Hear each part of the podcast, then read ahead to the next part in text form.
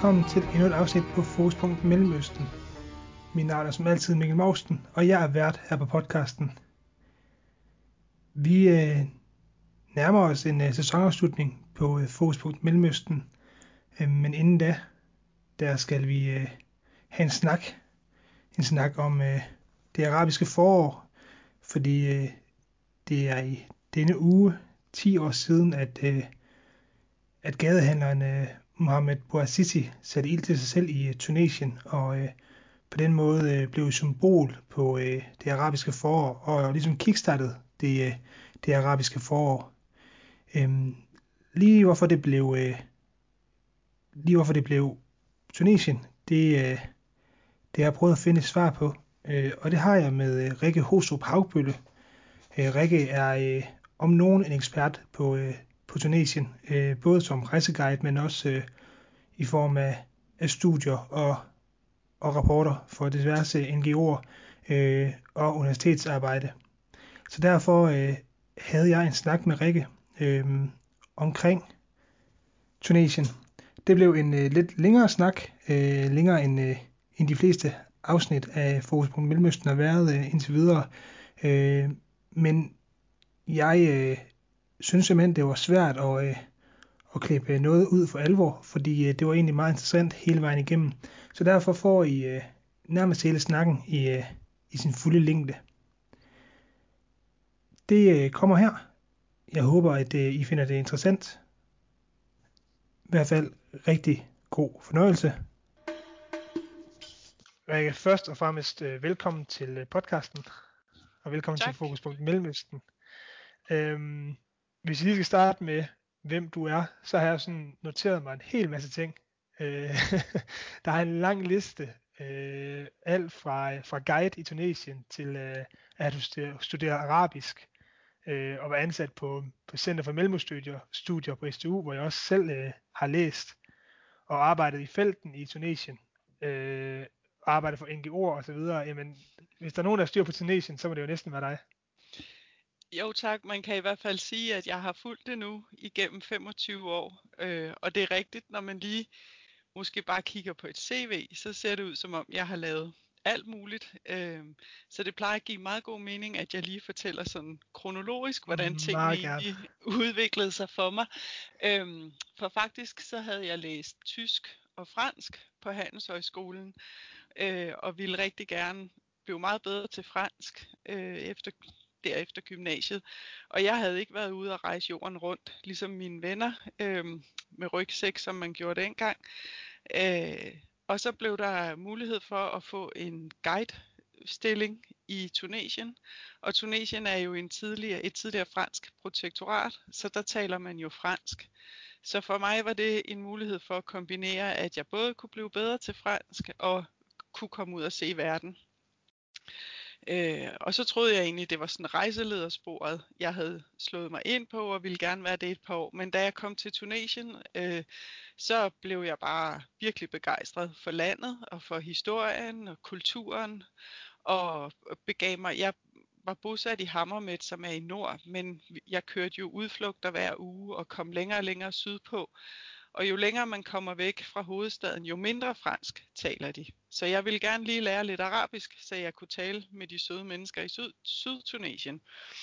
Så, øh, så jeg, efter det første år tog jeg tilbage til Danmark og skulle bare lige læse arabisk et år, så jeg kunne tage ned og tale med dem. Men altså, nu er arabisk jo ikke et sprog, man lige lærer på et år. Øh, Nej, så øh, har det, haft det har du forsøgt. måske også selv fået erfaring med.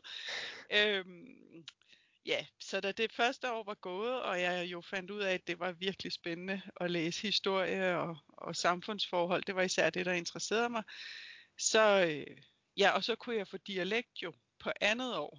Så der begyndte jeg så at læse tunesisk dialekt.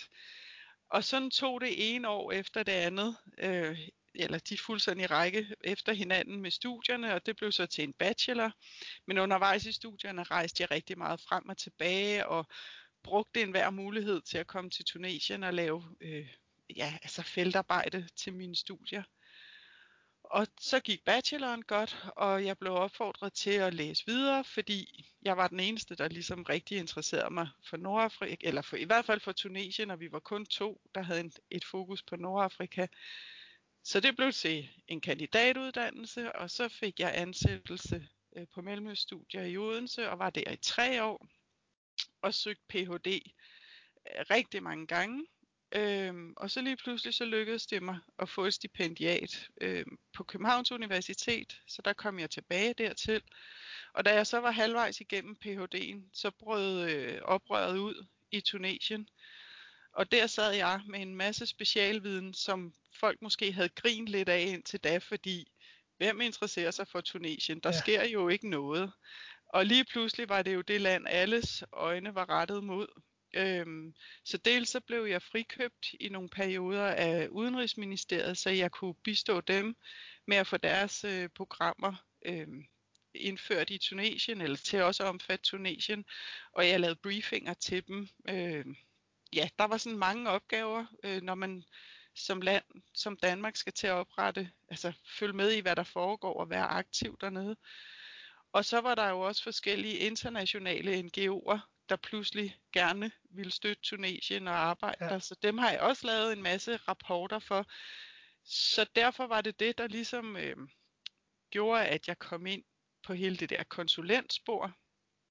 Og ja, så gik at tingene jo bare gået slag i slag. Måske lige ind til for sådan, ja hvad er det nu ved at være, halvanden, to år siden, hvor jeg selv stoppede op. Fordi der, der var der faldet så meget ro på Tunesien at jeg også stoppede op og tænkte, hvad er det egentlig, der interesserer mig? Hvad var det, jeg sådan oprindeligt gerne ville? Og det var jo historie og kultur.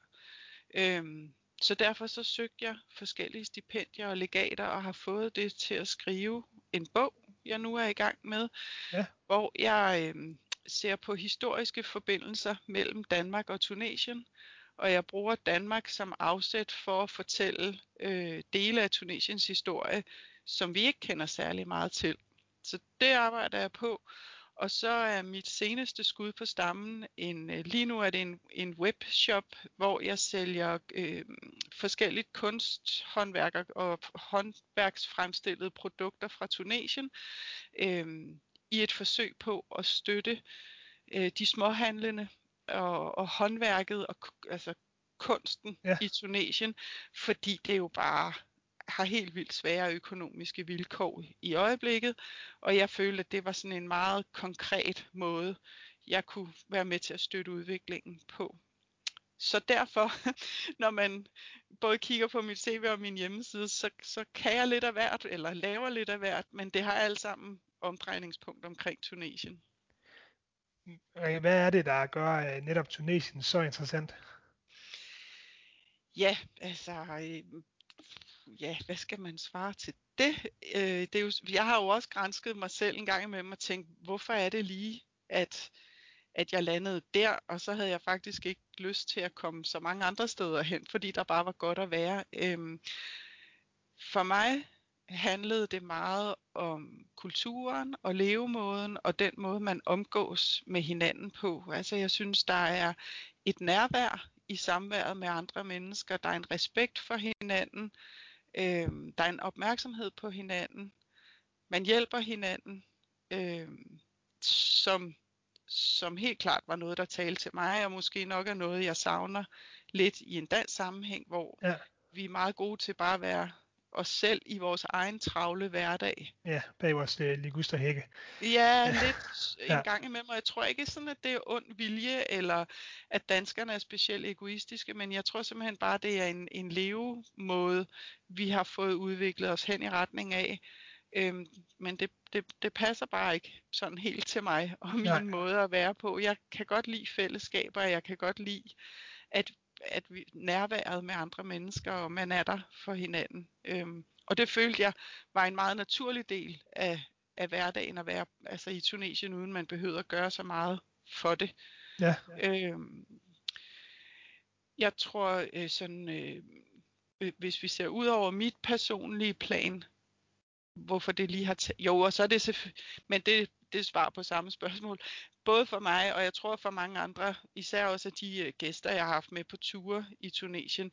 Altså det er jo et, et historisk land, øh, ud over alle grænser. Det, det er jo en smeltedil, øh, et land, der fagner helt fra fynikerne, øh, det forhistoriske folk fra Libanon, der på et ja. tidspunkt var meget store på Middelhavet, dem kan man opleve nærmest i nærvær i, øh, i Tunesien. Og så henover, at så har vi jo hele udviklingen frem til i dag med romer og araber og selvfølgelig også berberne, øh, Andalusien, altså hvordan Nordafrika og, og Sydeuropa har hængt sammen, hele øh, øh hvad hedder det, handlen på Middelhavet i 1700-tallet, altså flåderne, der har været der.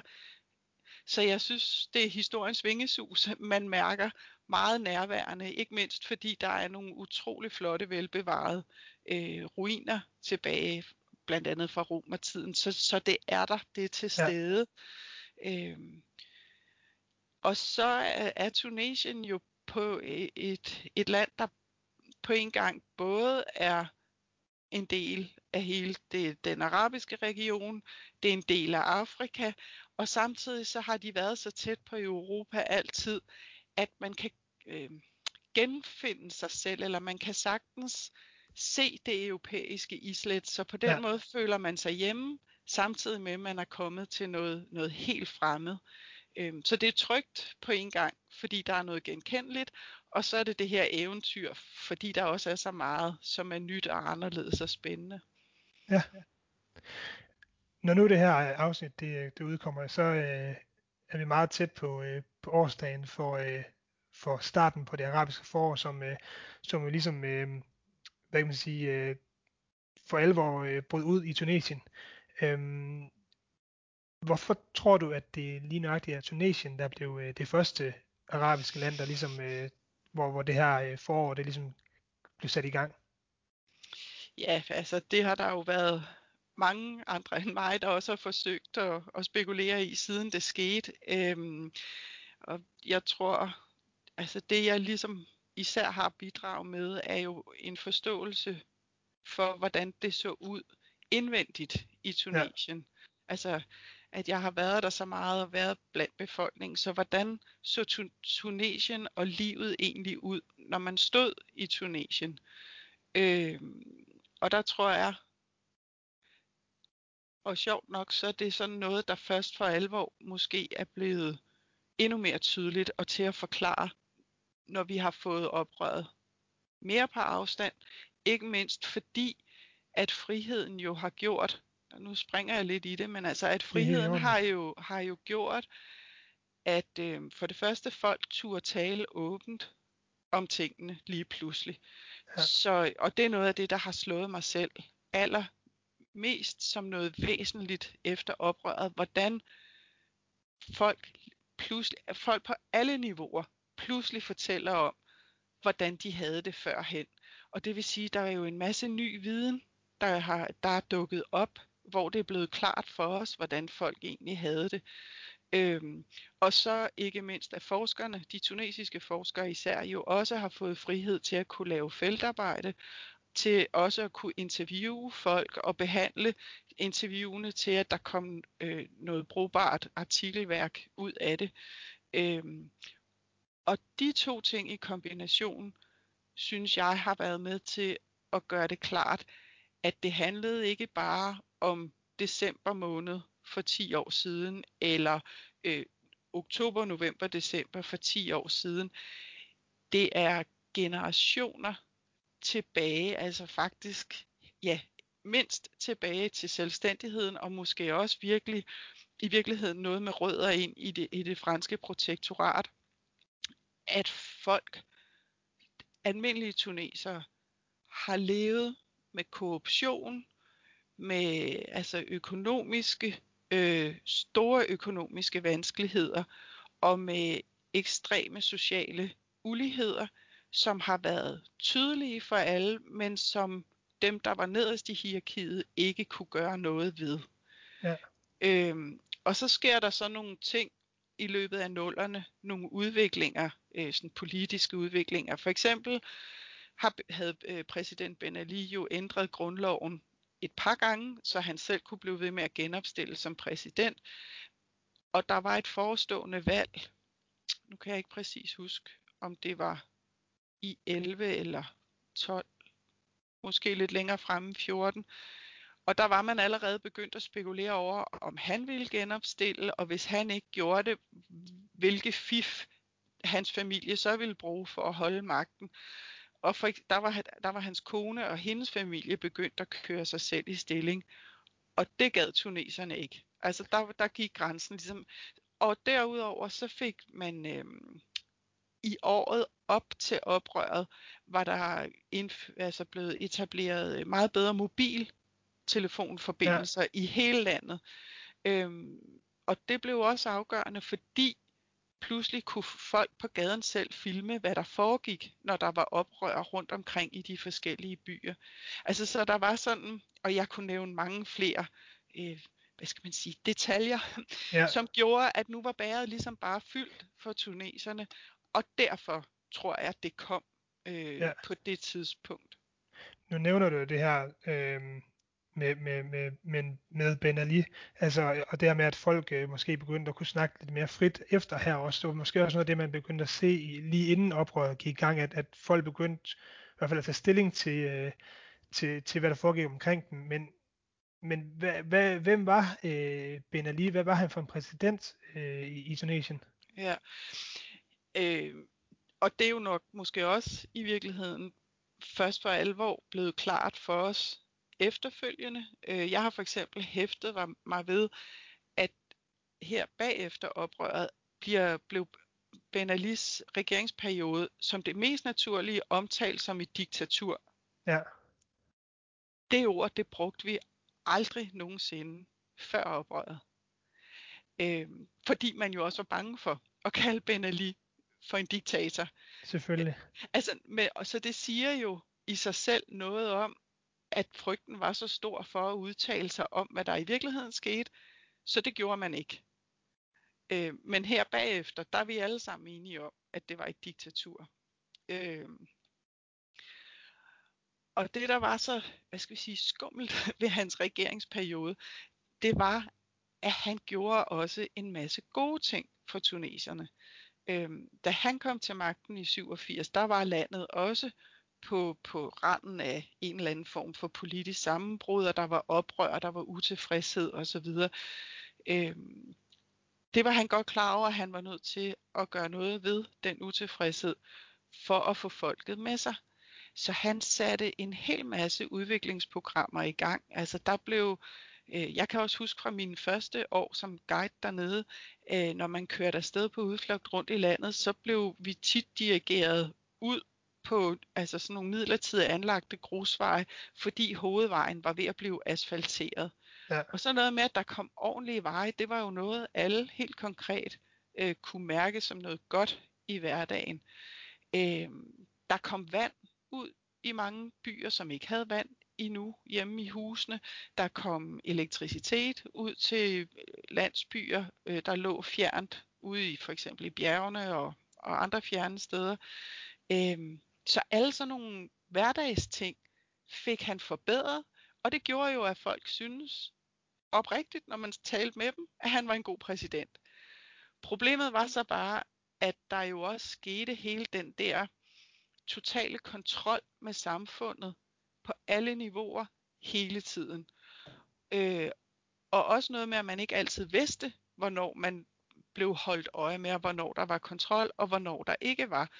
Så, så det var sådan en frygtstat, der var. Ja. Altså, og man vidste, at hvis man trådte ved siden af, så kunne det have konsekvenser, men man havde ikke altid fantasi til at forestille sig, hvilke slags konsekvenser. Det kunne række fra, at øh, jeg har for eksempel prøvet øh, at få inddraget min guide-tilladelse, og så skulle jeg hen på politistationen, og så får man bare lov til at sidde der og vente i, i et venteværelse, man ved ikke, hvor længe man skal vente, man hvem ikke, ved ikke, hvem man skal tale med. Øhm, man ved ikke, om man kan sige noget rigtigt eller forkert, om man bliver eskorteret til lufthavnen og sendt hjem. Så hele den der frygt for den palette, der kan ske, ja. det gjorde jo, at alle folk bare opførte sig ordentligt og tav, at man ikke talte. Men er det ikke lidt, øh, med far for at generalisere, så er det jo måske lidt det billede, som, som mange danskere, øh, og også europæere generelt, har haft af ikke bare Tunesien, men, men man kan sige, det mellemøstlige samfund, i, at der har været, altså vi har hører kun om de her, øh, vi hører ofte om de her tidligere ledere, eller nuværende ledere, og deres måde at, at, at, at, øh, at lede deres lande på. Øhm, så, så det er vel egentlig bare, det er jo, ja, igen med far for at generalisere, det, det er jo sådan lidt det billede, som mange af os har af øh, Mellemøsten. Men øhm, som du og jeg sidder og taler her, øh, og vi sidder jo på en Skype-forbindelse, så jeg har både, hvad mit eget kamera viser bag ved mig, og hvad jeg kan se foran mig, der har jeg hængt øh, to plakater op fra Tunesien, som begge to handler om turisme. Ja. Og jeg tror, og det der er min erfaring, det er, at mange danskers erfaring med Tunesien øh, kommer fra, at Tunesien jo i høj grad har været et øh, charterrejsemål. Og det har de jo været siden slut 60'erne, og især i, i løbet af 70'erne, og især i 80'erne, boomede det fuldstændigt for de danske charter byråer, altså Spis og Tjæreborg, Startur havde det jo som virkelig store, stort rejsemål. Det er kun tre timers flyvning fra, fra Danmark, det vil sige, at man kan hurtigt komme dertil. Man er sikker på godt vejr, der er super flotte strande, der var lækre hoteller, og samtidig så havde du alt det eksotiske i baglandet med ørken og kameler og øh, medinaer, gamle bydele og alt det her. Så mange danskere nåede jo om man må sige, kun til turistområderne. Ja. Og der var det jo et helt andet billede, øh, der mødte ja, både danskerne og alle de andre, der har besøgt øh, eller været, været turister i landet. Altså, der var det jo der var det jo frit og, og moderne og europæisk. Øh, man kunne gå i bikini, man kunne drikke drinks, man kunne gå ud og på diskoteker hele natten lang, hvis man ville. Øh, og jeg tror, eller jeg ved, for det ved jeg jo også fra min egen år i rejsebranchen, altså vi, vi, vi talte ikke om, og vi havde heller ikke faktisk særlig meget fokus på, hvad der egentlig skete i hele den skumle afdeling. Og det var ja. i hvert fald slet ikke noget, vi underholdt gæsterne med. Altså, folk kom for at være på ferie, så skulle vi ikke tale om tortur i kældre i ministerier i Tunis, eller øh, du ved, natlige indbrud af politiet hos enlige kvinder. Og, altså, Nej. så jeg, jeg vil egentlig sige, at på den måde har Tunesien meget måske nok været... Øh, hele tiden været sådan et lidt anderledes land end de andre mellemøstlande, fordi vi troede, eller vi havde det der turistbillede af, at øh, jamen, alt gik godt, og det gjorde det jo også nogle ja, steder. Det var sådan et glansbillede. Øhm, ja, ja, ja. Og, og ja, Øh, og det var jo så også et glansbillede, de gjorde virkelig meget. Det er jo derfor, jeg har de plakater, jeg har, fordi dem har jeg jo gemt fra, fra tiden der. De, de gjorde jo virkelig meget for at promovere Tunesien som det glade, dejlige, solrige ferieland. Ja. Øh, også fordi det var en fortælling, man havde brug for de europæiske magthavere, altså i det politiske miljø, bed på, så man ikke var så opmærksom på alt det andet, der foregik. Øh, og så synes jeg meget, hvis jeg sådan husker tilbage i tiden, så var, har Amnesty International været til stede dernede men det blev lidt sådan en, en dråbe i et stort hav af Amnesty International, der beskrev, øh, du ved, tortur alle mulige steder i verden. Så ja. det var meget svært at relatere til, at det sådan for alvor betød noget i Tunesien, eller hvad man skal sige. Og, men det, der så nemlig har slået mig, og det jeg synes, vi bliver klar over nu, når folk begynder at fortælle, det er den der øh, hverdagsundertrykkelse og hverdagsvold og hverdagsindgriben i folks liv, som foregik, og som faktisk til dels, eller i stor udstrækning faktisk, stadigvæk også foregår, fordi man ikke har fået reformeret hele politisystemet og hele sikkerhedsapparatet øh, øh, dernede. Øhm, så jo, altså øh, øh, på en måde fuldt Tunesien jo bare det billede, vi ser for hele Mellemøsten og for så mange andre lande. Men der var også denne her, det her glansbillede lagt ned over, fordi man var denne her meget betydningsfuld turistdestination. Øh, så vi glemte lidt, at Tunesien ja. også var lige så slemt som alle de andre lande, ikke? Ja. Men det glemte de lokale så ikke. Øh, Nej, det, og... det gjorde de jo ikke, og det, var, det er jo fordi, de levede med det ja. i hverdagen. ikke. Øhm, og så spurgte du, tror jeg også sådan, eller vi, hvorfor lige Tunesien? Ja. Øhm, og hvis jeg sådan hurtigt skulle pege på to ting, så tror jeg simpelthen, at det der med, at mobiltelefoner var blevet tilgængeligt, og det kan jeg lige sige noget mere om. Det var betydningsfuldt. Og så har Tunesien som land jo ikke nogen råstoffer, for eksempel i form af olie. Øh, det har naboen Libyen, og det har naboen Algeriet, men øh, oliefelterne har lige sprunget Tunesien over.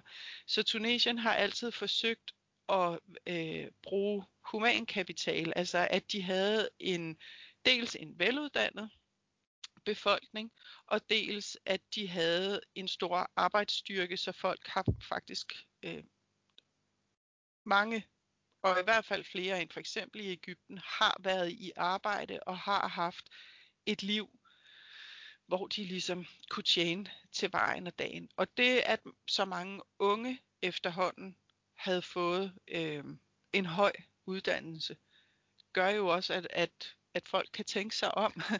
og, og så øh, det her element med, øh, at, at mobilnettet var blevet bredt ud over hele landet.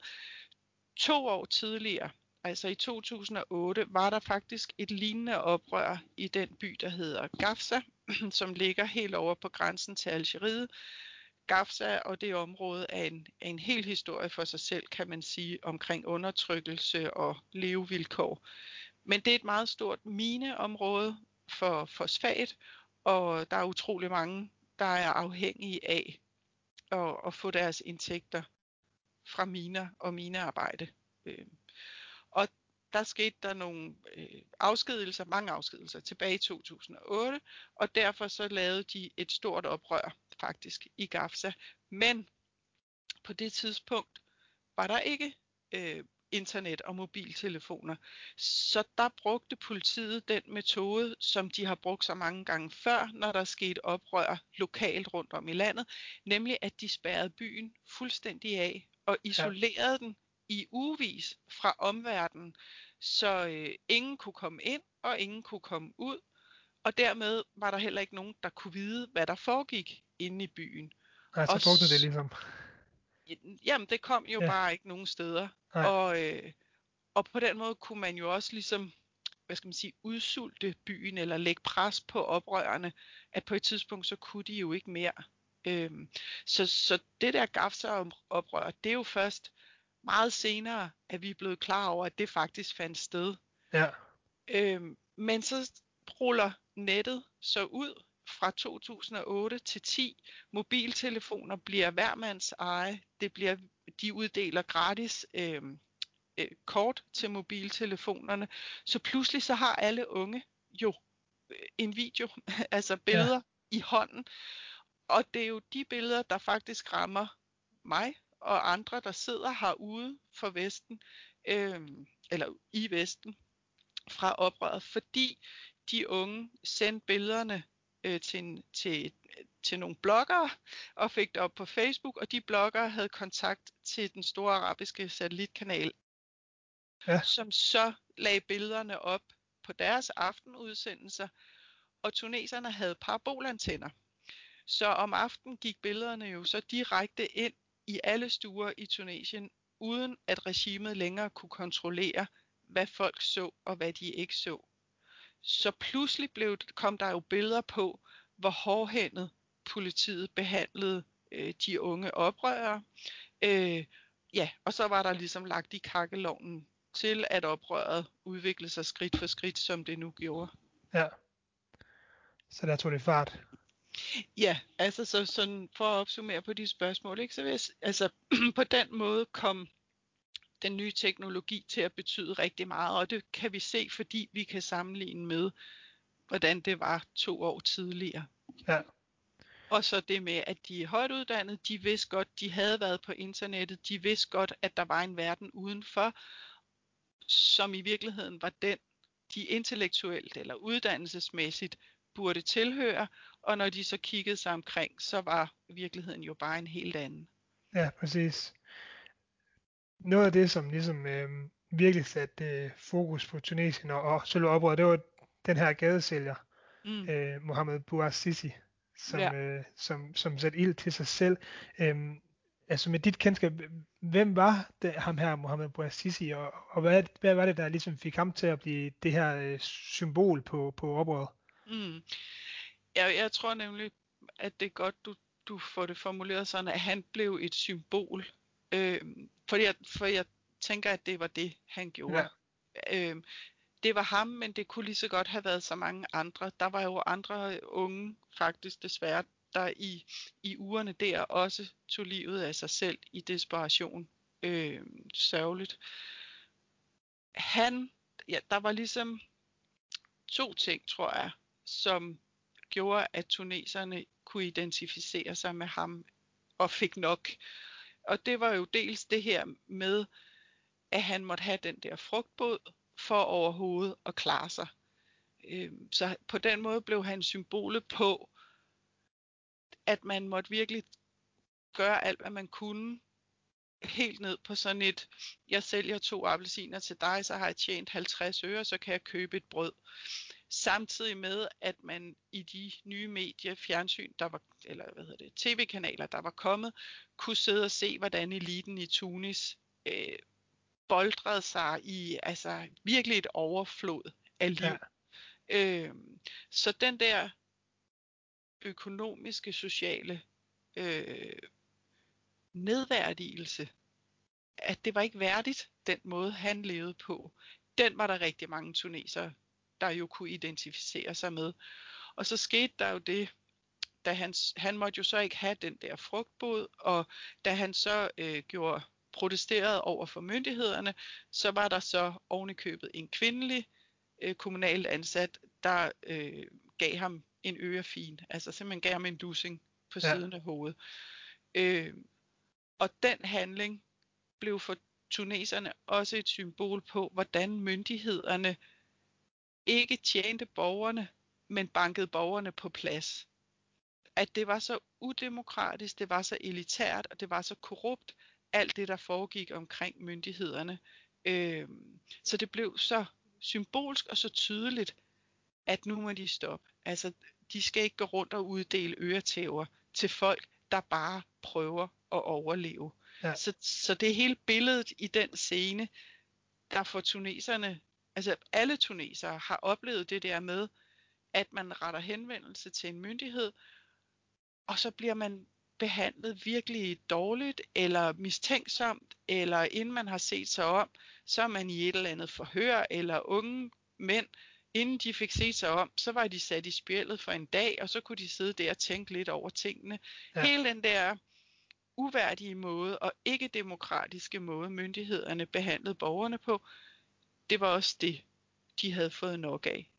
Så det var sådan det økonomiske, sociale nedværdigende, og det var korruptionen og, og øh, ja, de korrupte myndigheder, ja. som tuneserne kunne identificere sig med, og så voksede det så i, i omfang derfra. Ikke? Jeg tænkte lige, vi måske lige skulle omkring det her med, at øh, Ben Ali han trækker sig i januar, og det første valg, det ligesom kommer, eller i hvert fald på papiret skulle det være, det demokratiske valg skulle finde sted i øh, oktober året efter. Jo, altså øh, Ben Ali forlod landet øh, helt uventet faktisk den, jeg tænkte, nu er det jo 11 og 14, den 14. januar ja. 11, det var en fredag, øhm, ja, og som sagt var det helt uventet. Der havde været en stor demonstration inde i midten af byen, og så forlod det pludselig om eftermiddagen, at der var landet en helikopter oppe ved hans palads lidt nord for Tunis. Og så gik der jo alle mulige spekulationer, hvad det gik på. Øhm, og jeg kan faktisk huske, at jeg skulle selv ind i, jeg var inde i Danmarks Radio og skulle være på live i nyhederne, der kørte der omkring halv eller fem-seks stykker.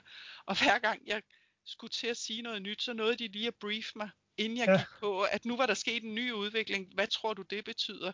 Så de lukkede luftrummet over Tunesien. Øhm, og så kom der den her meddelelse om, at, at man ville klokken syv, tror jeg, ville der blive annonceret en vigtig nyhed. Og så spurgte de mig, hvad tror du det betyder? Og så tænkte jeg bare, jamen han er jo på vej ud af landet. Og så sagde de, tør du gå på live og sige det? Og så tænkte jeg, ja, altså det ene bud er vel lige så godt som det andet. Og så nåede vi jo frem til klokken syv, og så var det jo lige præcis det, der blev annonceret ja. af premierministeren, at Ben Ali havde forladt landet med sin familie. Og så annoncerede han jo, at han selv ville overtage magten. Og så foregik der jo nogle efteroprør helt frem til marts måned, hvor de unge ligesom holdt fast på, at de ville af med den gamle elite. De ville ud med alle korrupte lag af det politiske. Ja, og det ville de korrupte selvfølgelig ikke. De ville ikke afgive magten. Og så var det, man lavede, øh, man kunne politisk nå til enighed om, at man ville lave et valg til en grundlovsgivende forsamling, og at det valg skulle være i efteråret, oktober måned 2011, og dermed blev oprøret øh, hvad skal jeg sige, aflyst eller ja. lukket. Godt, vi har fundet en løsning. Vi er alle glade. Nu er det sådan her, det bliver. De eneste, der bare ikke var glade, det var de unge. Så de føler jo, at deres oprør blev kuppet i marts ja. måned af eliten. Så faktisk allerede fra starten af har der været sådan en iboende utilfredshed med det, der egentlig skete altså mens vi på den ene side hylder, hvad der er sket, og de har fået Nobels fredspris og alt muligt, så er der også et internt aspekt af det der, altså når man står ja. inde i Tunesien, og det er, at de, den, den unge generation føler, at deres oprør blev kuppet, og at de aldrig siden er kommet til ord. Og det kan jeg egentlig ikke fortænke dem i. Nej. Øh, men, men ja, så nåede man frem til øh, øh, valget i der i oktober til den grundlovsgivende øh, forsamling, fordi Tunesien jo besluttede sig for, at det skulle være en juridisk korrekt proces, altså at man ville have loven på plads, og på baggrund af den øh, udvikle og reformere alle andre områder. Øh, og det er jo en, en meget øh, øh, hvad skal man sige, nobel og rigtig og demokratisk måde at gå frem på. Det er bare helt utrolig langsomt. Jamen, ja, hvor, hvor stod Tunesien sådan, hvad kan man sige, umiddelbart efter det her, øh, det her første demokratiske valg i, i oktober 11? Mm. Øhm, jamen, det der, altså, de afholder jo så, valget skulle faktisk have været afholdt, havde man en plan om, allerede i maj måned 2011 altså helt fra starten af, havde de jo virkelig en optimistisk forestilling om, at tingene sådan ret hurtigt kunne, kunne, kunne gå igennem. Jeg tror, hvis man havde sagt til dem der i 11, at det her det kom til at tage fire år, at det var der ingen, der troede på på det tidspunkt. Nej. Øhm, så valget skulle have været afholdt i maj, men man var jo nødt til først, når nu man havde besluttet sig for, at det her skulle være en øh, juridisk korrekt proces, så var man jo nødt til først at lave en valglov. For sådan en var der jo heller ikke.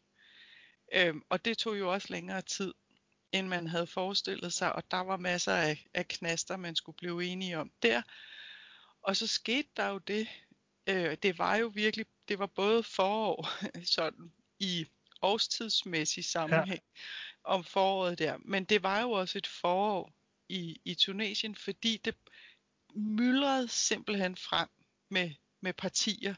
Øhm, og det havde man jo heller ikke forestillet sig.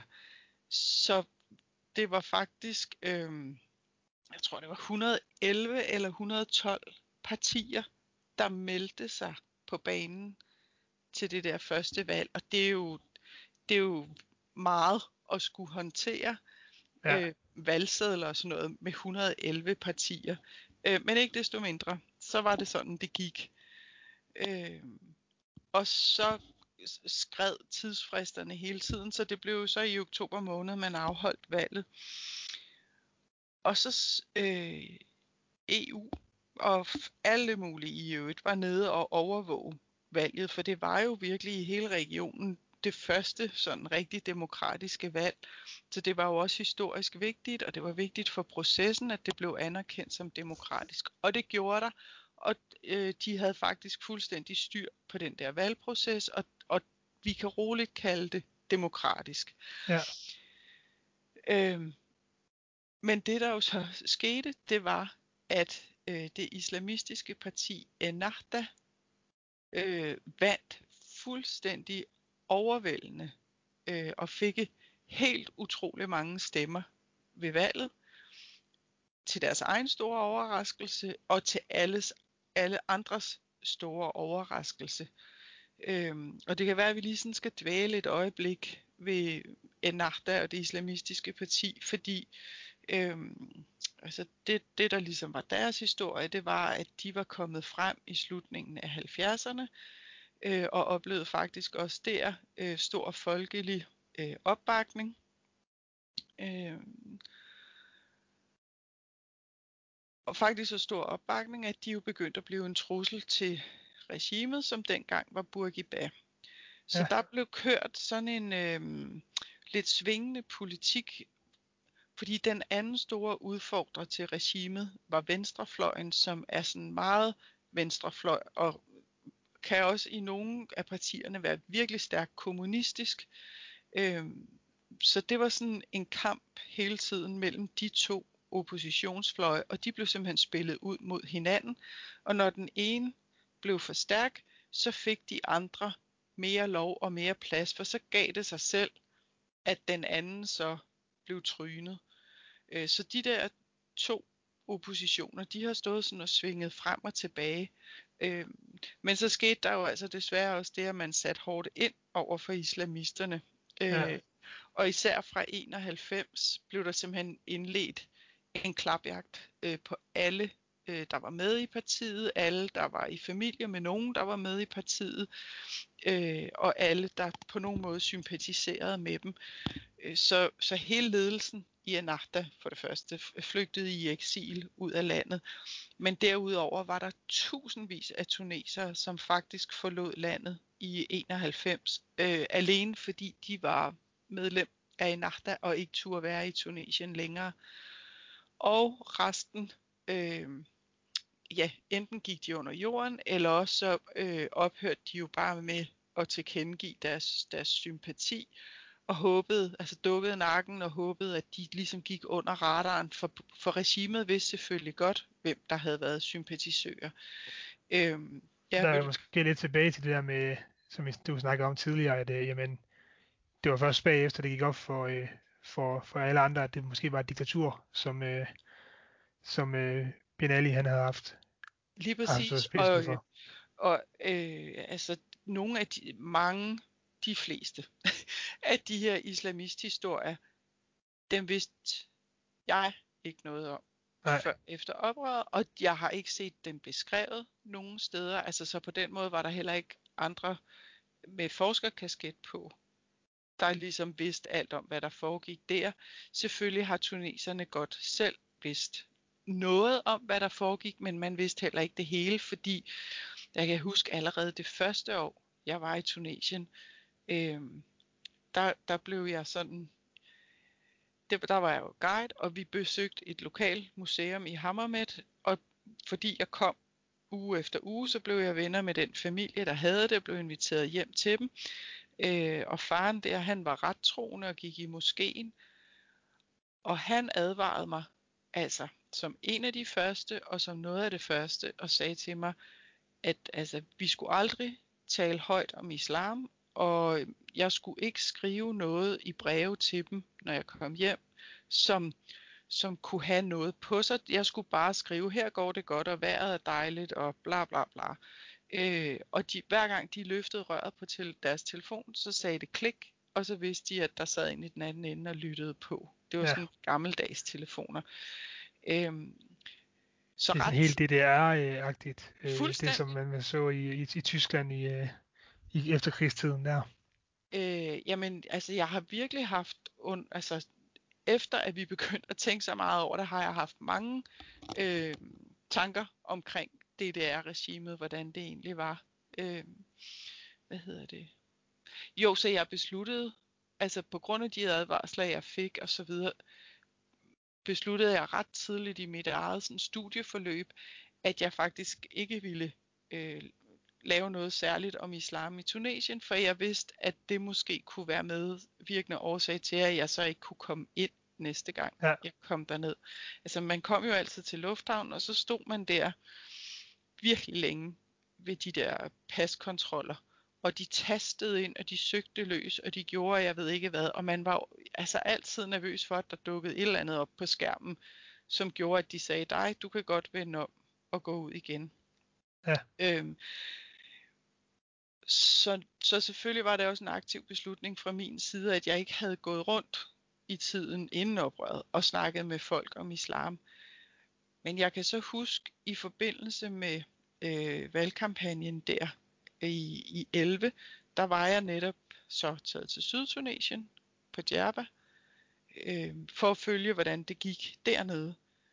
Og der, faldt, der var virkelig nogen, der havde brug for at lette deres hjerte, fordi der pludselig stod en, der gerne ville vide noget. Og folk kom jo med den ene horrible historie efter den anden, om hvordan de som børn havde oplevet, deres far var i fængsel, fordi han var en tilhænger hvordan de som børn havde oplevet at stå inde i huset, og døren blev sparket ind af, af sikkerhedspolitiet, og deres mor blev trukket ind i et rum og skræmt fra vid og sans, eller børnene måtte stå og forsvare moren mod politiet, og sådan, altså, historier i den dur ja. der, ikke? Folk, der havde mistet øh, deres mand og deres alt muligt i, i alt det her, ikke? Og det var virkelig følelsesladet, og mange af de der samtaler endte jo med, at man sad og græd sammen med de der. Altså, det var, det var virkelig øh, voldsomt pludselig ja. at opdage, hvad det egentlig var, der var foregået, og det var stort for folk bare at få lov at fortælle deres historie. Øhm, så ja, det, er vel, det er vel mange års, hvad kan man sige, øh, ikke havde med mange års følelser, der ligesom øh, på en på en gang fik lov til at, at, at komme ud. Øh, ja. ja, fuldstændigt. Og også meget slående, for jeg snakkede også, altså, de vidste jo godt, når de gik på gaden nu efter oprøret, når de, hvem de mødte på gaden, som havde været folk, der gjorde ondt imod dem. Hvem der havde været politichefer, hvem der havde været de her politifolk. Øhm, men det har virkelig slået mig, at den der, det der behov for hævn, eller ja. den er der slet ikke. Altså folk er virkelig sådan, vi har vundet friheden, nu må vi passe godt på den, øh, det, jeg vil bare gerne have lov at fortælle min historie, så ja. jeg, og at nogen lytter på den, så den bliver en del af vores officielle historie, så det aldrig nogensinde bliver glemt, at sådan her var det også i Tunesien. Men tror du, det er særligt for Tunesien, Rikke? Fordi jeg, jeg, jeg tænker, der er også andre steder i Mellemøsten, der er ligesom, hvor det har været øhm, meget mere voldeligt i øh, de her efterfølgende øh, den her efterfølgende periode efter, at, at det pågældende land ligesom er gået igennem øh, det arabiske forår? Øhm, jeg,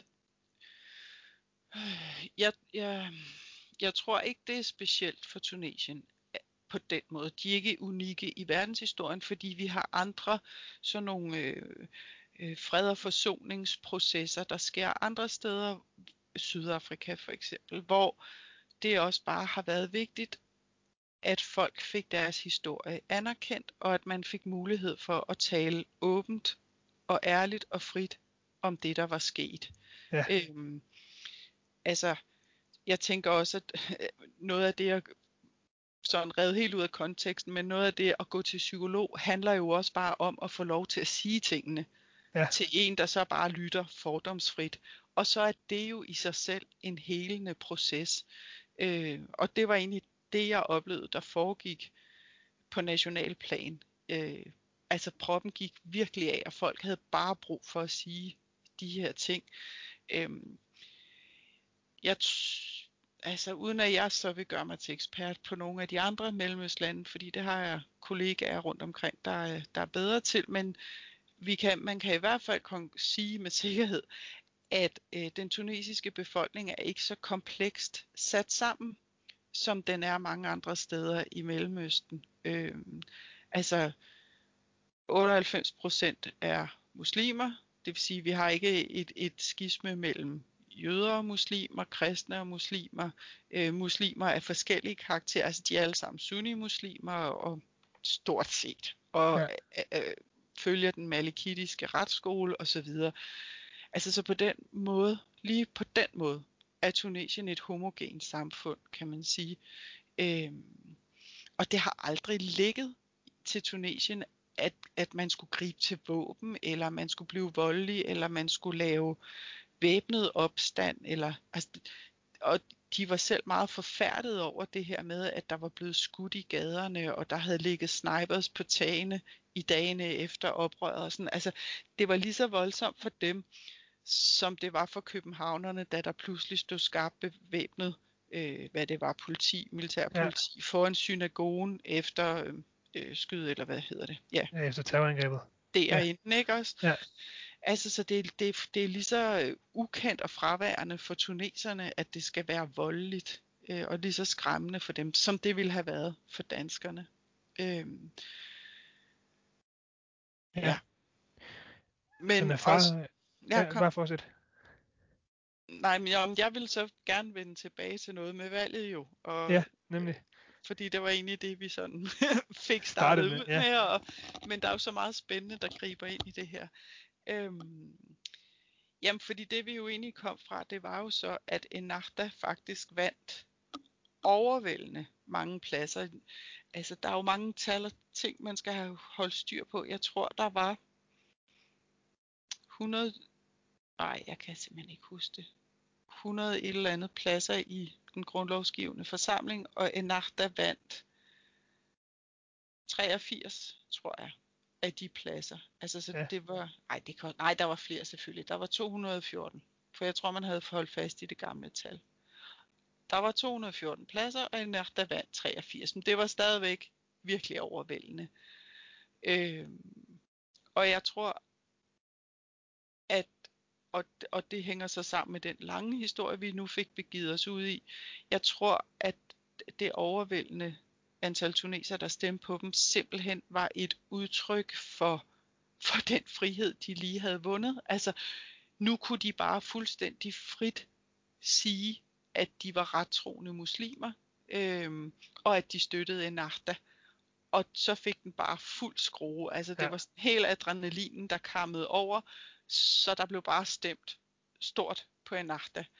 Øh, og det kom fuldstændig bag på venstrefløjen, det har jeg så lige været inde på, også hvordan de ligesom hele tiden var spillet ud mod hinanden. Altså så venstrefløjen gik jo nærmest i, i altså, jeg ved ikke hvad man kalder det, koma. Ja. Øhm, og så begyndte problemerne, fordi så, altså det er jo også svært pludselig at acceptere i et demokrati, at selvom du ikke vinder, så har du en vigtig rolle som opposition, og at du ikke vinder flertallet, er ikke det samme som at man så er sat fuldstændig ud af politik. Sådan var det jo i gamle dage i Tunesien. Men det var de jo ikke med på, at nu, nu har vi et demokrati, så nu er det anderledes. Så i stedet for bare at bruge deres stemme i den nye grundlovsgivende forsamling, så begyndte venstrefløjspartierne at gå på gaden i store demonstrationer og råbe og skrige. Og, altså det var virkelig rent tumult. Øhm, så Ennahda, der havde været undertrykt, og som vidste lige fra, altså mange af dem sad jo i fængsel lige til dagene efter oprøret, og blev jo så løsladt på sådan en national amnesti, og kom ud og anede ikke, hvad der var foregået. Nej, øh, de har fuldstændig skærmet af. Ja, fuldstændig, ja. og kommer ud til en helt anden verden, ikke? og nogle af dem har jo, havde jo ikke set deres børn blive født, og nogle af dem, altså fordi de røg i fængsel, da konen var gravid. Og, altså der var der var jo virkelig nogle voldsomme skæbner i det der. Ja. Og i løbet af et halvt år fik de simpelthen transformeret sig selv ind til nogle virkelig dygtige politikere og et virkelig altså, stærkt parti. Uanset om man sympatiserer med dem eller ej, må jeg bare sige, de er virkelig dygtige øh, politikere. De, de, altså, de knokler bare på. og de vidste jo godt, hvad det var, de lige havde mistet, fordi man ikke havde stået sammen. Så faktisk før de havde vundet, havde de sagt, at de ville samarbejde med alle, der overhovedet ville samarbejde med dem. Øh, fordi kun ved at stå sammen, kunne landet komme i mål med det ja. her. Og det stod de ved efter øh, valget. Der var desværre bare ikke så mange, der ville samarbejde med dem, fordi folk mente, de forskellige partier mente jo, at det var dem, der skulle have magten. Øhm, så, så det der med koalitioner og det der med samarbejde, det var man ikke lige så trænet i. Øhm, men det lykkedes jo så Enata at få dannet et flertal og få udpeget en der præsident, der skulle lede, altså lede landet. Man lavede det, man kaldte den lille grundlov, som var øh, ja, en mini-udgave af en grundlov, som gjorde, at man lige akkurat kunne lede landet og få det til at løbe rundt, men uden man gav for meget magtbeføjelse øh, til dem, der havde vundet. Fordi det, de skulle, det var jo at lede, at man skulle have en ny grundlov. Ja. Og så gik der et rigtig besværligt arbejde i gang øh, med at få skrevet den grundlov. Altså, for det var jo at starte helt fra bunden, og der skulle man jo finde ud af, hvilket øh, parlamentarisk system ville man have. Øh, ville man have en præsident, eller var man ligesom færdig med at have en præsident? Øh, ville man have noget helt andet? Øh, hvordan skulle præsidenten vælges? Hvor meget magt skulle han have? Altså alle sådan nogle helt grundlæggende ting. Og det er jo svært at tage stilling til. FN var rigtig gode til at sende eksperter ned bistod dem, men som ikke fortalte dem, hvad de skulle gøre. Og forskellige lande ja. kom på besøg og fortalte om deres styreformer. Øh, så det var jo virkelig fra bunden, man skulle i gang med at opbygge hele den her ja, landet og det politiske landskab, institutioner osv. Øhm, ja, og så gik der jo bare en virkelig kompliceret proces i gang, som jo endte med at tage ja, tre år og faktisk jo også brød sammen undervejs, hvor vi alle sammen troede, nu er det slut, fordi ja. de, kunne, de kunne simpelthen ikke nå hinanden længere, øhm, de her forskellige oppositioner og, og Enachta. Og der var så meget mistillid. Altså det var jo, det var jo også folk, som, som havde noget historisk på hinanden. Altså de havde jo i virkeligheden været opposition sammen, men fordi de hele tiden blev spillet ud mod hinanden, havde de jo også oplevet, at, at de havde ladt hinanden i stikken undervejs. Og at nogen var endt i fængsel, fordi de andre havde fået frirum. Altså så der var virkelig også en hel masse der, der skulle forsones. Øh, og det var svært, og det tog tid. Øh, og, og det var også det, der var med til, at hele grundlovsprocessen tog så lang tid. Ja. Øhm, men det lykkedes jo så, fordi man havde øh, i hvert fald fire store civilsamfundsaktører, der gik ind, som også var en del af det politiske landskab i virkeligheden. Alting er bundet tæt sammen. De kender hinanden, de har gået i skoler sammen osv. osv. Øhm, Som man ser så mange andre steder også. Ja, yeah, og sådan er det jo i virkeligheden også herhjemme. Ikke? Altså, ja. øh, men der blev, der blev foretaget mange telefonopkald på kryds og tværs af politik og partier og personer og civilsamfund. Øhm, og så lykkedes det jo altså til sidst at få gang igen i processen. Man manglede kun at stemme to, tror jeg, paragrafer til grundloven hjem, da det hele brød sammen. Altså, så man var simpelthen bare få dage fra, at det hele lykkedes. Ja.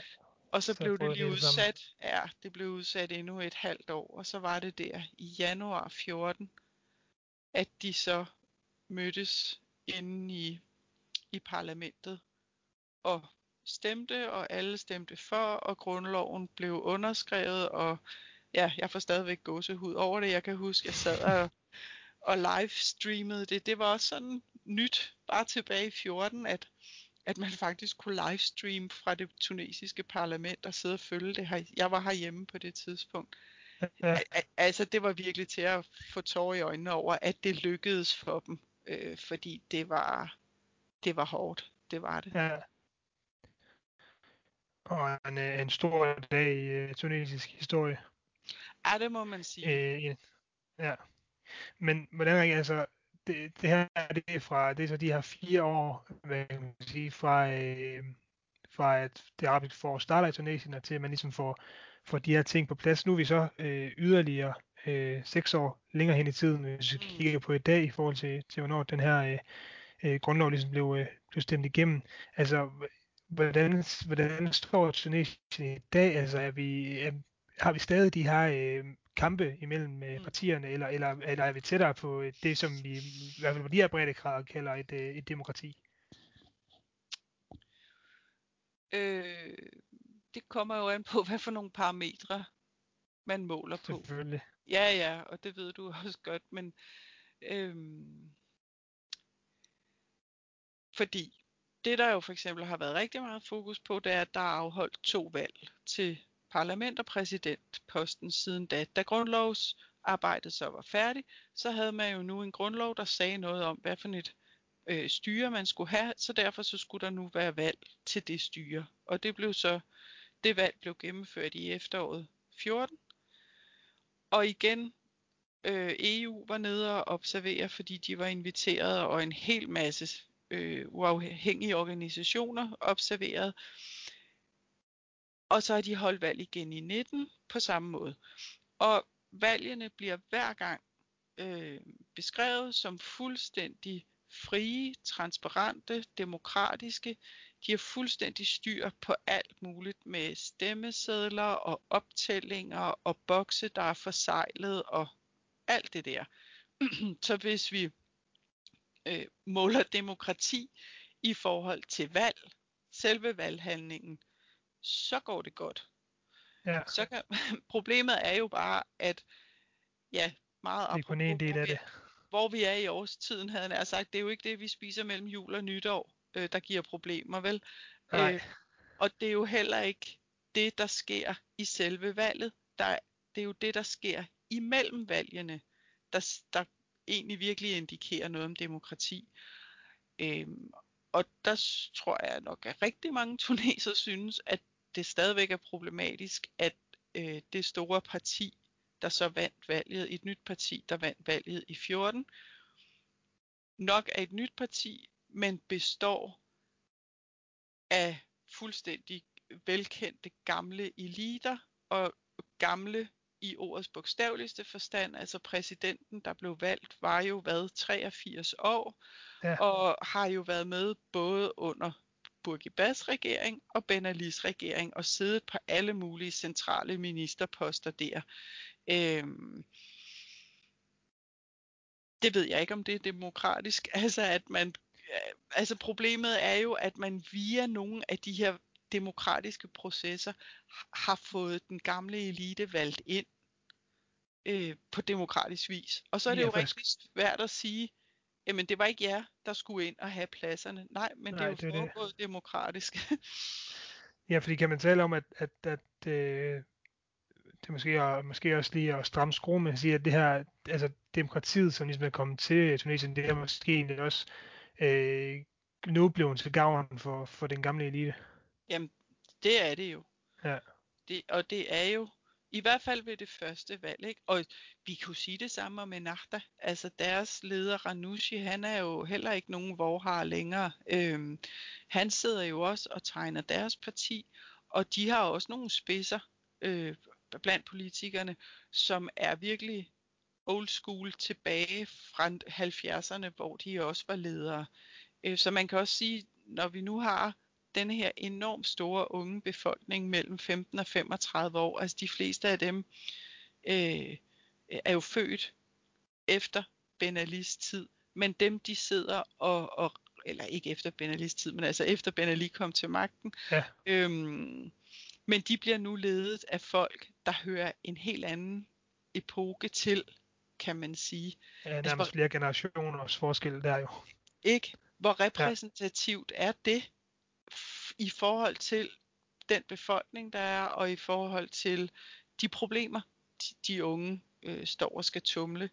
Øh, så, så, så, og, og det viser sig jo også, at dels så de, de to store partier, der så endte med at være, altså det her Nidal Tunis, som var den gamle elite, det var meget komplekst sammensat, men også den gamle elite fra de to gamle regimer, altså fra Bourguiba og Ben Alis tid, og så Ennahda.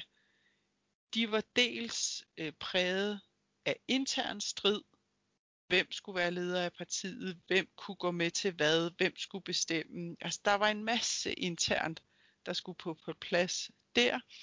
Og så de to partier, der, spil, der var spillet ud mod hinanden.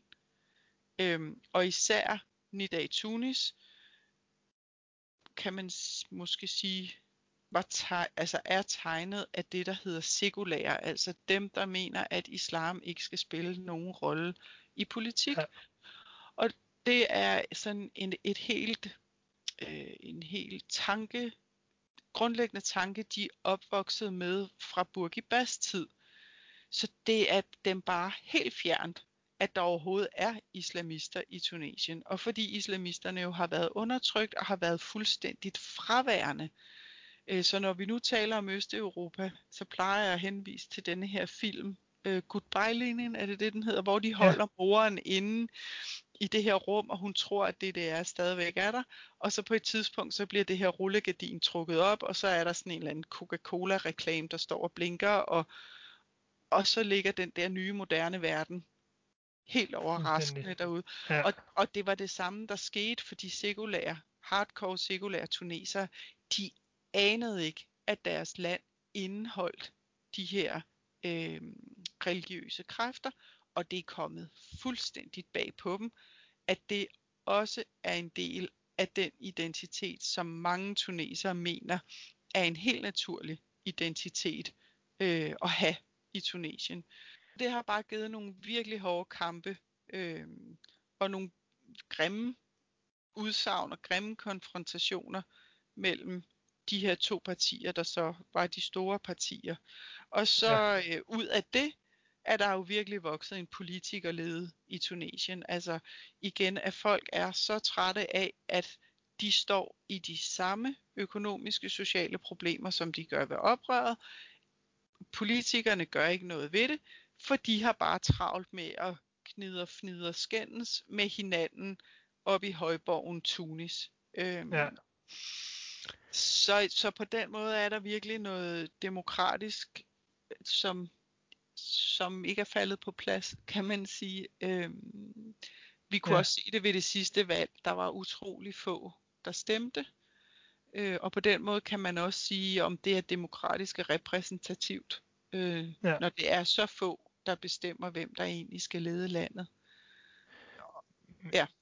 Ja, det bringer os måske lidt tilbage til hvad kan man sige, en, en, en afrunding på, øh, på hele det her Tunesien og, øh, og, og det arabiske forår, fordi øh, jeg tror, de fleste øh, er enige om, at, at det arabiske forår efterhånden er slut. Der er nogen enkelte, kan jeg læse mig frem til, øh, stadig studere, øh, der stadig ser det som, som, som, som værende i gang. Øh, men, men lad os antage, at, at det er slut, men, men ligger der lidt sådan et, øh, som du siger det her med, jamen øh, tuneserne er begyndt at få politikerlivet igen. Ligger der sådan et, et, et arabisk forår øh, 2.0 en eller anden gang ude i fremtiden, tror du? Altså, vi har haft øh, øh, tilbageholdt åndedræt flere gange undervejs og tænkt, nu kommer øh, 2,0. Øh, fordi det har der virkelig været anledning til flere gange. Ja. Øh, og jeg har været optimist omkring nogle af gangene og tænkt, de har kræfterne til det, de gør det igen.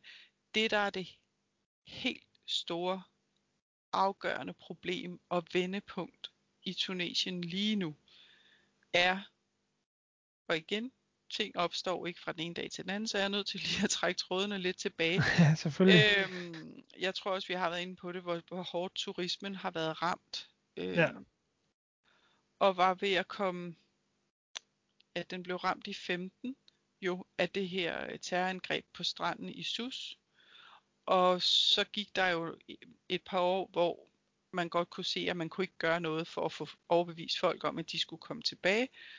Og jo så i 18 og 19 var det endelig lykkedes, eller begyndt at lykkes at vende hele det der dårlige image af Tunesien og få fortalt den gode historie igen. Turisterne var begyndt så småt at komme tilbage. Øhm, nu skulle man for alvor skubbe gang i det hele.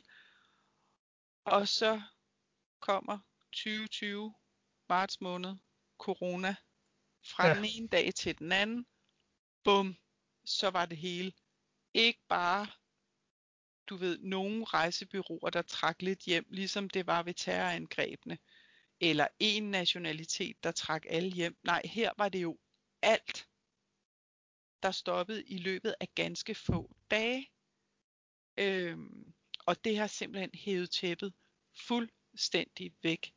Ikke bare under turismen, men under den tunesiske økonomi i det hele taget. Øhm, og det er så alvorligt nu, at altså virkelig, vi taler om folk, der ikke har haft nogen som helst indtægt nu. I hele, altså siden det hele brød ud i 2020, det er nu været ja. øh, 9-10 måneder, ikke? 9 måneder, ja. Der er jo ingen understøttelse, der er ingen forsikringer, der er ingen social hjælp, øh, der er ingenting. Det eneste du har at forlade dig på, hvis du bliver arbejdsløs, det er din familie. Og resten af familien er jo også blevet arbejdsløs, for det er jo så desværre ikke kun turismen, der er ramt. Det ved vi jo også herhjemme. Det er jo alle mulige erhverv. Der er al økonomi, der er ramt af det her. Øh, så lige nu, der, der, der padler tuneserne alt, hvad de kan. Øh, simpelthen bare for at holde, holde livet, eller holde næsen oven bande og holde, li- ja. holde livet i gang. Og så længe man er, altså jeg ved godt, at vi læser også, at, at oprørende ulmer rundt omkring igen. Øhm, jeg tror, jeg skal i hvert fald læse nogle flere overbevisende. Ja. Ja. Altså han, jeg skal have noget mere overbevisende øh, billedmateriale, eller historie, eller blogs, eller Facebook dernede fra lige nu, før jeg kan se for mig, at de har kræfterne til at rejse sig imod, øh, imod det hele en gang til. Øhm, fordi der er ikke noget overskud at tage af. Nej. Det, øh, så det kommer næsten øh, lidt hårdt sagt, kan man sige. Det faktisk lidt kommer politikerne til, til gode, øh, sådan situationen er, som situationen den er lige nu. Ja, det gør det desværre. Ja. Øhm, og, og vi kan jo også se desværre, at det der ligesom, altså hvor vi har brugt de sidste 10 år på at fortælle og, og hele tiden have den her gode fortælling om Tunesien som øh, den lyset i regionen og der hvor demokratiet lykkedes, der er historierne jo også ved at ændre sig, øh, kan vi se bare i vores egen medier i løbet af det sidste halve hele år, hvor vi får flere og flere historier om tunesere, der ankommer til Italiens kyst øh, som migranter. Ja, Øh, det er jo simpelthen et udtryk for en sidste desperation, øh, eller et sidste desperat forsøg på at finde en udvej ud af den fuldstændig håbløse økonomiske situation, de sidder i mange, mange, mange steder rundt omkring. øhm, og, dem, og det er jo ikke længere bare unge mænd, der tager turen over i, i små joller, som vi har set igennem et par år. Nu er det jo hele familier, der prøver at komme afsted på den måde. Og det er jo så folk i underklassen, øhm, de lavest sociale lag, der forsøger at komme afsted på denne her måde. Og det er synligt, og derfor når det mediernes, øh, det er jo også sådan lidt spændende at skrive om migranter, og, og så taler det jo ind i en helt anden øh, politik herhjemme. ja, nemlig. Øh, problemet er bare, at øh, de, de ikke er de eneste, der forlader landet. Når vi rykker op i mellemklassen, øh, så er der rigtig mange af dem, som har dobbelt statsborgerskab, og som derfor kan søge, altså bare rejse til Frankrig for eksempel, og bosætte sig der, og få et arbejde, hvor de bliver behandlet ordentligt, hvor de ikke skal bøvle med øh, institutioner og øh, hvad hedder sådan noget, offentlige instanser, der ikke fungerer, hvor de kan få en ordentlig løn, og hvor de kan bruge deres faglighed. Øhm, så desværre sker der i øjeblikket også et kæmpe brain drain i Tunesien fra en aldersgruppe og fra en øh, social gruppe, som lige præcis er dem landet har brug for, men som ikke kan få et ben til jorden og ikke kan få nogen som helst form for indflydelse, fordi der sidder de her tunge gamle partier og eliter og holder fast i magten. Øhm, Så der bliver sådan et skred, kan man sige. ja, det øh, gør der. Ja, Det gør der, jeg synes, øh, jeg synes, det er meget, meget sørgeligt. Ja. øhm, faktisk, og altså, jeg ved, at Tunesien er jo langt fra det eneste land, øhm, som, hvor, hvor det hele er trukket væk under dem på grund af corona. Tror bare, det er vigtigt, at de historier også når os en gang imellem, når vi sidder og synes, at det er træls med vores egen isolation, og åh, nu skal vi arbejde hjemme endnu en uge mere. Ja. ja men vi skal i det mindste arbejde. præcis. Der, der er jo virkelig, vi kan stadigvæk også købe mad, og, øh, vi har penge til at køre ned i Netto og købe maden osv. osv. Øh, der er jo virkelig mange lande derude, hvor turismen fylder rigtig meget, hvor hele områder af byer er blevet spøgelsesbyer, hvor folk ingenting har at lave, ingen indtægt har overhovedet. Øh, så det rammer hårdt derude Ja. globalt med coronaen. Og øhm, når, når, når det hele så ikke var mere stabilt og mere forankret, og man ikke var længere fremme i demokratiprocessen i Tunesien, så er det bare skrøbeligt. Øhm, og derfor håber jeg og appellerer jeg meget til, at man ikke får gjort til Tunesien til en fortælling om migration, og får Tunesien ind under den der, fordi det har der jo været lidt tendenser til, at også at de skulle tage imod flygtninge, og vi skulle have lejre liggende dernede og sådan. Det er slet ikke det, landet har brug for lige nu, og det er slet ikke det, de har øh, kapacitet til at skal rumme en sådan diskussion. De har brug for, at vi stadigvæk husker på, at de er lyset. Du siger det selv, et forår, der er gået i sig selv, eller nu er det over, eller hvad Ja. vil vi sige. Ja, men vi har brug for, at der stadigvæk er et lys, der stadigvæk er en god historie. Og det kan Tunesien være, men det kan de kun være, hvis, hvis vi hjælper dem på deres præmisser, og ikke ud fra, hvad der økonomisk, samhandelsmæssigt et eller andet er lækkert for, for EU og bestemte lande inden for EU, her blandt Frankrig og, og Italien. Ikke? Øhm, så jeg synes virkelig, altså vi skylder at huske på, at de, de er altså lige dernede på den anden side af Middelhavet, og øh, de føler sig meget forbundet til Europa. Øh, og det vi- historisk set har både Danmark og hele Europa jo haft nære bånd til Tunesien længe.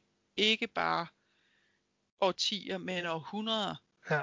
Øhm, så lad os nu lade være med at lave et eller andet, opfinde et skæld om, at grænsen mellem os og dem, den går lige der i Middelhavet. For de ser ikke den grænse, når de så skal søge væk fra Tunesien. Øh, Så vi får dem under alle omstændigheder. Og, og vi kunne, dengang vi skulle integrere Østeuropa, så lad os nu vise, at det, vi kan også godt se ud over vores egen snude og hjælpe nogle folk, som faktisk har været ualmindelig modige, da de lavede et oprør, og som har kæmpet og som har betalt nogle priser for at komme i mål med en grundlov og prøve at sætte et demokrati i søen. Altså jeg synes virkelig, at vi på alle mulige måder skylder at lytte til dem, hvad det er, de har brug for, og så gøre det. Fordi Ja. ja. det spiller tilbage på os selv alligevel på et eller andet tidspunkt. Lad det være en, øh, en opfordring til øh, ja, både dem, der lytter, men også øh, dem, der bestemmer, øh, både i øh, Europa og i Danmark. Den var ikke Øhm. pakket så meget ind, den opfordring, så den er nem. Den er nem nemlig. Ja, præcis. Ja. Øhm, Rikke, jeg vil sige øh, mange tak, fordi du vil deltage og Tak være med fordi i tak, øh, podcasten her. Selvfølgelig. Bliver der et øh, arabisk forår 2.0? Det må tiden vise. Jeg synes øh, endnu en gang, det har været en interessant snak. Rikke øh, kom, øh, kom vidt omkring i forhold til Tunesien, og har, en, øh, som I nok kan høre, en kæmpe viden om landet. Øh, og også et hjerte, der, øh, der i den grad banker for, øh, for Tunesien. Det her, det var øh, forhåbentlig sæsonens anden sidste afsnit. Øh, det er i hvert fald det sidste afsnit inden jul.